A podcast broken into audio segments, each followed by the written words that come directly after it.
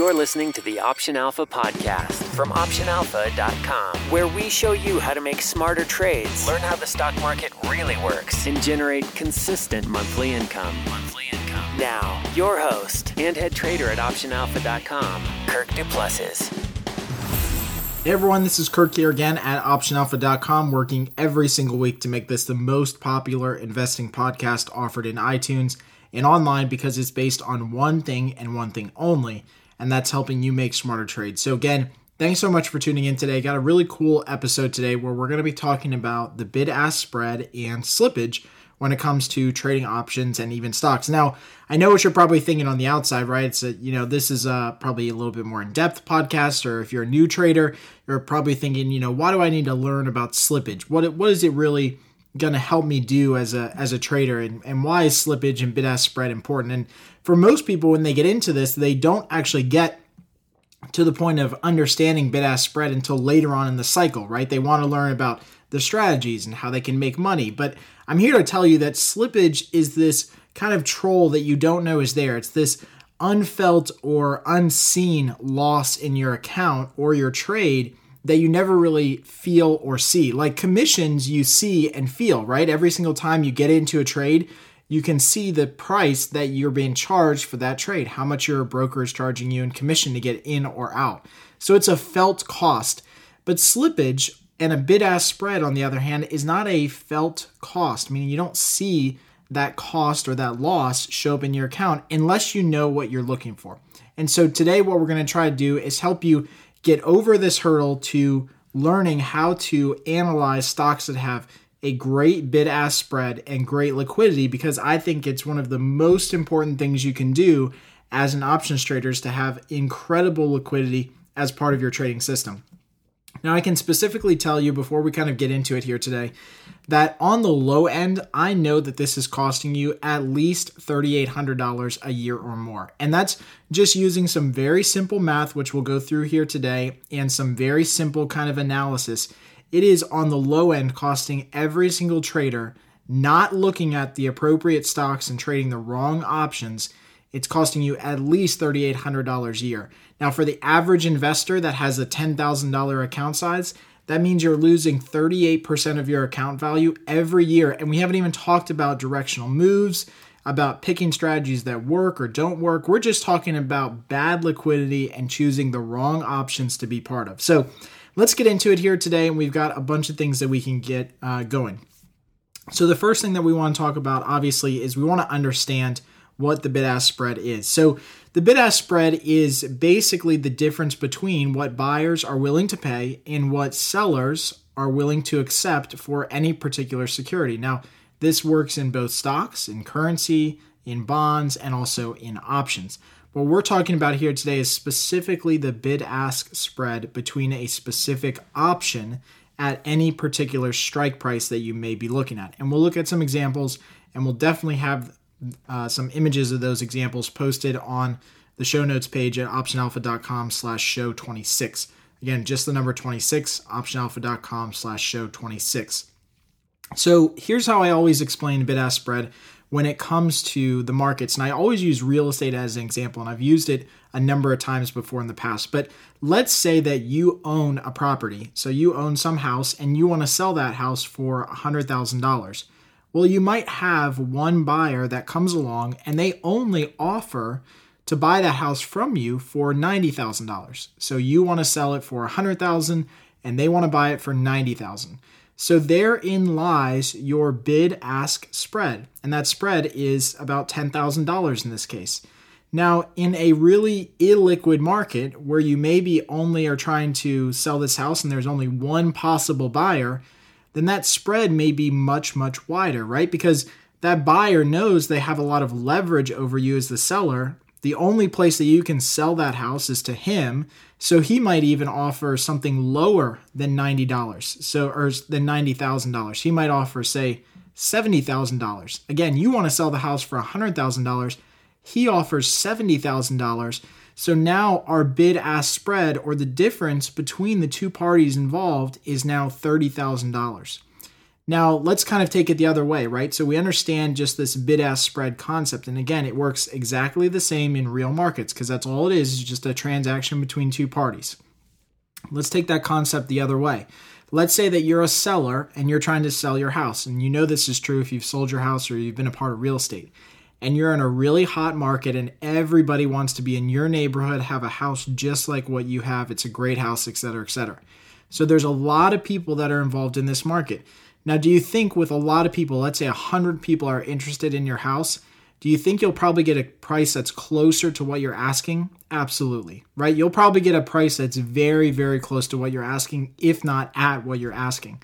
So you can see in a really tight and liquid market, the more people that are involved and bidding for that security, the tighter that spread becomes. And that's both great as a seller because you can actually sell the contract for you know, very close to what you want to sell it for. And as a buyer, that means that you can get into and out of something at a really great price. Okay, so we want to be able to get into and out of securities at a really good price to minimize that bid ask spread differential. Now, the reason that slippage is a huge important factor for traders like us, and especially high frequency trading, and not saying that we are doing high frequency trading in and out of securities all the time, but our system and our plan relies on the fact that we need to be in a lot of small trades throughout the course of many years, right? We can't take these two or three large positions here or there over the course of a year. We need to be inside of a lot of different trades. And for us, that means if we're going to be in a lot of different trades throughout the course of a year, that we also have to be able to quickly get in and out of those trades and at great prices. So, again, going back to the real estate concept, if we had to sell 10 houses that we just bought for $100,000 in an illiquid market, if we had to sell those 10 houses and we could only get $70,000 out of each house, even though we bought them for $100,000 a month ago or two months ago, then you can see it becomes really tough to make money. You've got to cover that additional bid ask spread even more so than you did originally. So it's really, really tough to cover that spread, and that's why it becomes so important as an options trader. So let's actually look at some examples of great liquidity. And again, we'll have these posted in the show notes page so you guys can take a look at them. But SPY is the Standard & Poor's kind of ETF, the mini ETF for the S&P 500 and it's a great ETF because it's got insane liquidity. There's a lot of market participants in there. And when SPY was recently trading about 203, we saw that the bid ask spread for options that were just out of the money, so one or two strikes out of the money, was about a penny wide, meaning that buyers were willing to bid about 104 for those options and sellers were asking about 105. So a very, very tight and narrow market. Even options that were even further out on the put side, down around the 201 range, were still about two pennies wide. So you can see that the markets were extremely tight, and as evident by the volume in that particular day, there was thousands and thousands of contracts being traded. Again, really tight markets means a lot of liquidity. Now, another example of this is also Apple. Apple's definitely a huge player in the space. Now, Apple's a little bit pricier of a stock, and at the time that we kind of did this podcast and took this screenshot, Apple was trading at about 11 uh, $111. And even still, we still had really tight markets in Apple. The call options were only a penny wide. The put options were only a penny wide. Even options far out of the money were a penny or two pennies wide in most cases. So even with these incredible tight spreads, though, we still are going to lose a little bit of money to slippage. There's never going to be an opportunity where your bid and ask is exactly the same. There's going to be some sort of spread that's always built in. Now, the minimal spread is a penny, and then most contracts and most securities are trading about two pennies wide. So we're always going to lose some sort of slippage in a trade. But here's how the math works out so you guys understand what we lose regardless, and then it will help you understand why having tight markets is so important. So if we take just one contract in either Apple or SPY, the bid ask spread is a penny. So it's just one penny wide, but we have to times that penny by that contract multiplier, right? So we know when we trade options, even though the listed price says a penny or 20 cents, etc., it actually equates to a dollar or $20, right? So we have to times that penny by 100. Then we times that dollar that we're losing just on the bid ask spread by the one contract that we're trading and we times it by two sides, meaning we have to get into and out of the trade.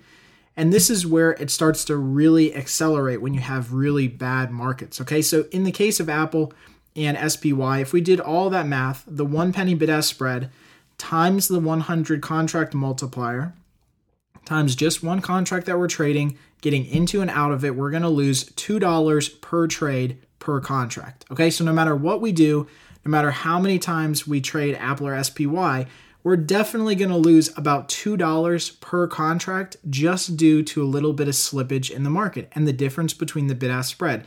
So, again, you don't feel this cost inside of your account, right? There's no line item when you get into a trade. Uh, you know, this is how much you charged in your broker charged in commissions, and this is how much you lost in slippage. It doesn't work like that. You just automatically lose it because you didn't get a better price. Okay. And that's about as small of a spread as you can possibly have. Now, this still means that if we traded Apple or SPY one time each month for an entire year, we'd lose $48 in slippage just on these two securities. So that's obviously a decent amount of money, right? That we're losing in slippage but it pales in comparison to some of the other markets that are out there, which we'll go into right now. Okay. So again, if we can lose, you know, $48 in Apple and SPY just in slippage, we're not even talking about the directional movement of the stock, whether our strategy was profitable or, you know, not profitable. This is just in the in the liquidity of the stock itself. So let's look at another example here. And we'll look at an example of Nike, which is ticker symbol NKE. Now, Nike still has pretty good volume. It's definitely a big name company, right? Everyone's heard of Nike, but the options don't have that much liquidity. So when we look at a chart of Nike, we can see that the bid ask spread on the call side is about 10 to 12 cents wide, and the same thing on the put side, about 10 to 12 cents wide. So, for example, the uh, calls at 96 and a half for Nike, the bid price is $58 and the asking price is $70. And the reason that it's so wide is because there's only 14 people that have traded that contract all day, as opposed to Apple and SPY, where there's thousands of contracts being traded already today. So Nike only has 14 people that have traded, again, very small pool of buyers and sellers, and therefore there's going to be a lot of discrepancy in the price that they're going to accept. So let's work out the, the math here, Nike. So if we take that 10 cent bid ask spread, just being a little bit conservative there, assuming we get really great pricing, only 10 cent wide bid ask spread, we times that by the 100 contract multiplier because it's worth about $10 for each trade, times just one contract, and again, getting into and out of the contract, so we times it by two. That means that every time that we enter just one contract in Nike, we are losing $20 in slippage alone. Now, this isn't over the course of an entire year, this is just one single contract in Nike getting into or out of the security, buying one option or selling one option, both sides.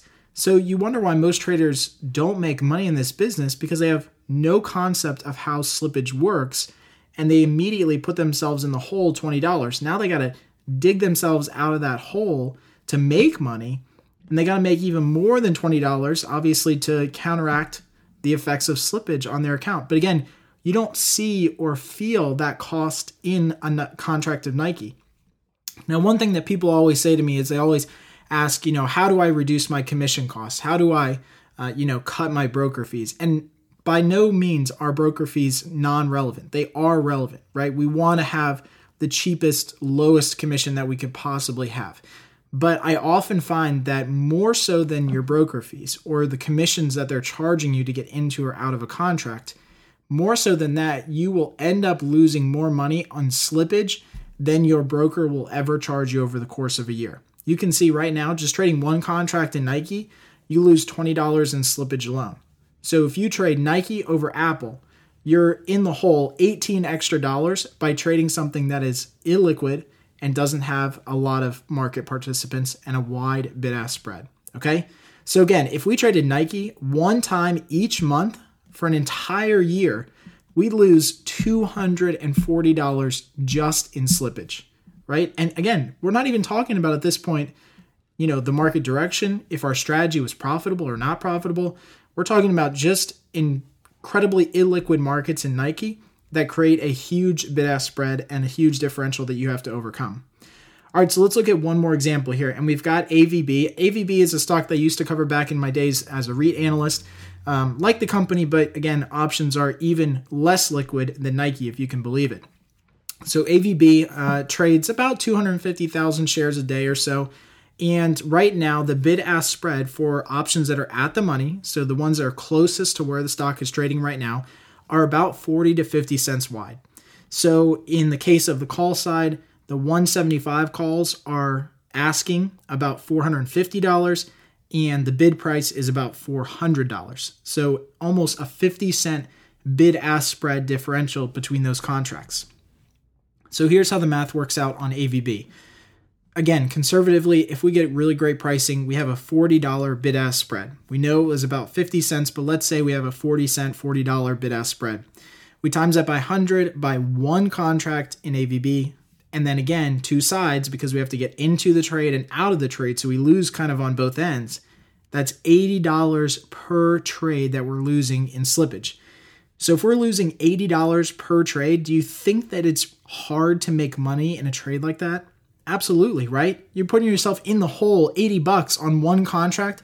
You don't even talk about making money and having to be directionally right, which is hard enough, choosing the right strategy, which is hard enough. So that's why liquidity for me is number one on my checklist all the time. I want to be sure that I'm always in stocks that have great liquidity because if I'm not, then nothing else I do really matters, right? I can be directionally right and still lose money because of bad liquidity. I can be exactly right on my assumption about implied volatility, still lose money on a lack of liquidity. Liquidity has to be first and foremost for your options trading checklist. And that's why we preach it so, so much here at Option Alpha. So if we traded AVB in this example, each time or each month for an entire year, just one contract, we lose $960 in total. Now, I don't know about you, but that's a huge number. One stock, 12 trades, $960 in slippage. I don't know how anybody can make money doing that, right? So, obviously, you can see how important liquidity is, right? And if you want to get to the next level, in your trading, then you have to focus on liquidity. Stop looking at trades, no matter how good the setup looks, no matter what the charts are telling you, no matter how cool that new indicator and and uh, candlestick pattern is forming. It doesn't matter. With a lack of liquidity, you have no possible edge in the market, and you put yourself at a disadvantage from day one. But let's take this just one step further as we kind of wrap up here. If you are a slightly more active trader, which you probably are if you're listening to this podcast, and making probably 12 trades a year, okay, you're or making more than 12 trades a year, which is just one contract one time per month. if you're most if you're like most traders, you're probably doing somewhere around 4 to 5 trades a week and probably spreads, right? We're not just trading single long options, we're not just trading single naked puts, but let's just say you're doing 4 to 5 trades a week and you're doing spreads. So, two contracts on every single trade that you get into. You're selling an option and buying an option. So, let's assume just a kind of normal bid ask spread of about 20 cents.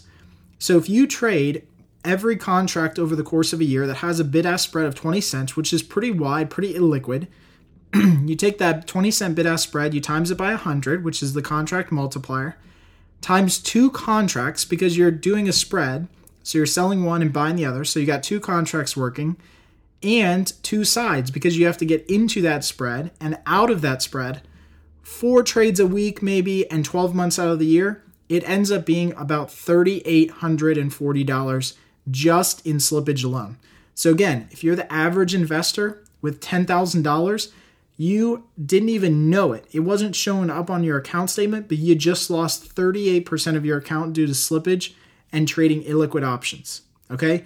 Huge, huge concept, and hopefully we've been really, really clear in how we go about it here today just to show you guys some examples because this cost of liquidity, again, is not felt in your account. You can't see it anywhere, but again, on the low end, you're probably losing about $3,800 not trading options that have really great liquidity. So, before we get into the closing bell here, let's talk about some guidelines for finding highly liquid and tradable options. The first thing is we like to see the actual stock have at least a million shares traded per day. Okay, I think that's probably a minimum that before we even look at the options, we need to know that the stock itself is liquid. And if the stock itself is liquid, then the options are more likely to be liquid, okay? In our example that we looked at today with Apple, Apple's trading right now about 32 million shares already today, and it's just about 10:40 in the morning when I'm recording this. So they've already traded a ton of shares, and it's more likely for them to be liquid than say something else that's only trading four or 5,000 shares by this point. Okay. On top of that, we like to also see the actual underlying options have at least a thousand contracts of open interest at the at the money strikes. Okay, that usually is going to equate to some pretty good liquidity. So we want to see again those at the money strikes. So those strike prices that are right around where the stock is currently trading. We want to see open interest and volume kind of in the thousands. Obviously, the more that we can see, the better, right? The more market participants, the better. We also love to see slippage under 5 cents. Okay, if we can get slippage under 5 cents, that's ideally what we want to do. Now, I will say that there are some stocks that are really, really high price, like Priceline and Google, etc. Very high price stocks where you won't see the bid ask spread under five cents because it's just a huge contract. So in those cases, you're going to see the bid ask spread that's going to be more along the lines of 10 cents or 15 cents. But because you're not trading four or five contracts, you're only going to trade one or two contracts. It's pretty normal to see the bid ask spread maybe 10 or 15 cents wide. Again, those are your really big uh, stocks, again, like Priceline, which is almost $1,200 a share. It's just really hard to get incredibly tight markets when the actual strike prices are 10 and 20 dollars wide themselves. Okay, but you can still have pretty tight markets even for big securities like that. But our goal definitely with a lot of things that we trade is to have a bid ask spread that's under 5 cents. That really kind of minimizes most of the pain that you see with liquidity. Obviously, if you can go towards the SPYs and the Apples uh, of the world, then obviously it makes it a lot easier because you have much, much smaller slippage costs over the course of a year. All right, so hopefully that was a really good example, just kind of going through a lot of the stuff that you need to know when it comes to bid ask spread and slippage and this cost of liquidity in the market. Now, again, this is something that not a lot of people cover, and we've been talking about it for years and years on the blog. And we definitely harp on this with our members inside of our membership program because it is that important to your success. Without great liquidity, nothing else that we do really matters because we put ourselves in a hole right to, from the start if we trade things that have really bad liquidity. So it is a tough concept to grasp. I understand that. Please go ahead and check out the uh, show notes page at optionalpha.com slash show 26 so you can see some of the examples of charts and trade tabs that we have highlighted for you guys to really get an understanding of slippage. And as always, if you sign up for a membership at optionalpha.com, which is completely free, you can go through a ton of tutorials that we have in there that show you more in detail depth uh, courses and training on slippage that you can use. All right, now let's get right into the closing bell here and take a look at a trade we are currently making in FXE. Now, the closing bell. Find out which stocks we're looking at right now, trades we're making, and hear our game plan moving forward. All right, so today we're looking at a trade that we have placed and are currently making in FXE. So, FXE is a currency Euro trust. Uh, we've actually traded this before, I think maybe on one of the other shows, maybe show 23 or 24, uh, that we actually made a trade. But we're going back to the well here. We've had really good success with FXE.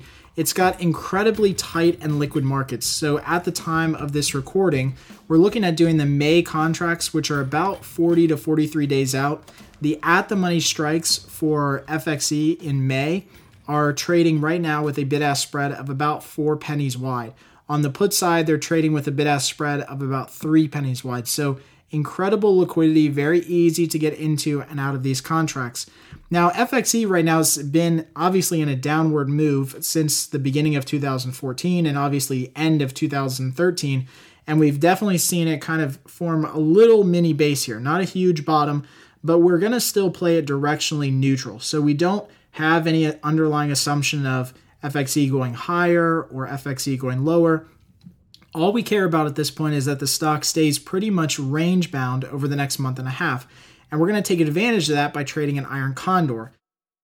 Now, the reason that we're doing an iron condor is because implied volatility for FXE is in the 88th percentile. What that means is that over the last year, implied volatility has been lower than where it is right now, about 88% of the time. So it's extremely high right now, and that gives us a great opportunity to sell options far out of the money that are really overpriced. Now, in this case, FXE at the time of this recording is trading around 107. Actually, it's trading right at 107 because I'm looking at it right now.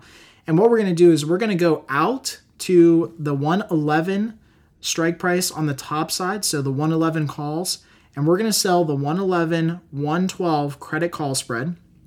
And we're also going to go down below the market and we're going to go to the 102 put options and we're going to sell the 102 101 put spread. So we're selling the call spread above the market at 111 112 and the put spread below the market at 102 101. Now this is going to give us an overall credit of about 25 cents per iron condor that we do. We also have a the risk on the trade is about 75 cents. So we're going to risk about $75 to make $25, but our probability of success is somewhere around 76 77% based on the probability numbers that we see right in our broker platform. So it's a very high probability trade. We obviously are risking a little bit more money, but that's offset because the market is efficient and knows that we have a high probability of success. So we're looking to make for each iron condor that we're going to sell Again, $25 or so. We'll probably be pretty active in closing out the trade if we start seeing some of that profit materialize pretty quickly. It is a longer term trade. It's about a 43, 44 day trade. So we're definitely in this thing for the next month and a half. But if we see a quick drop in implied volatility, we can absolutely see a nice uh, profit start to materialize as FXE moves sideways or lower. Thanks for listening to the Option Alpha podcast. If you liked what you heard, please drop by iTunes and leave a rating or comment. Plus, you can get everything free email updates for future shows, transcripts, video tutorials, case studies, and more. Just visit our website at optionalpha.com. All right, so I truly hope that you guys enjoyed today's show and got at least one thing out of it you can apply right now to make you a smarter, more profitable trader and investor. As always, you can get additional resources, links mentioned in the show, and related video training from today's show by going to optionalpha.com slash show 26. That's just the number 26 optionalpha.com slash show 26 and hey could you do me a favor? If you like this show today please head on over to itunes and give us a rating. It's honestly the best way to get this show into the hands of those who need it most and i would be extremely grateful. Finally you can get today's freebie which is our complete answer vault guide. It's 144 detailed questions and answers that are curated from our community over the last eight years. All you have to do is go to optionalpha.com slash answers, just optionalpha.com slash answers. Until next time, happy trading.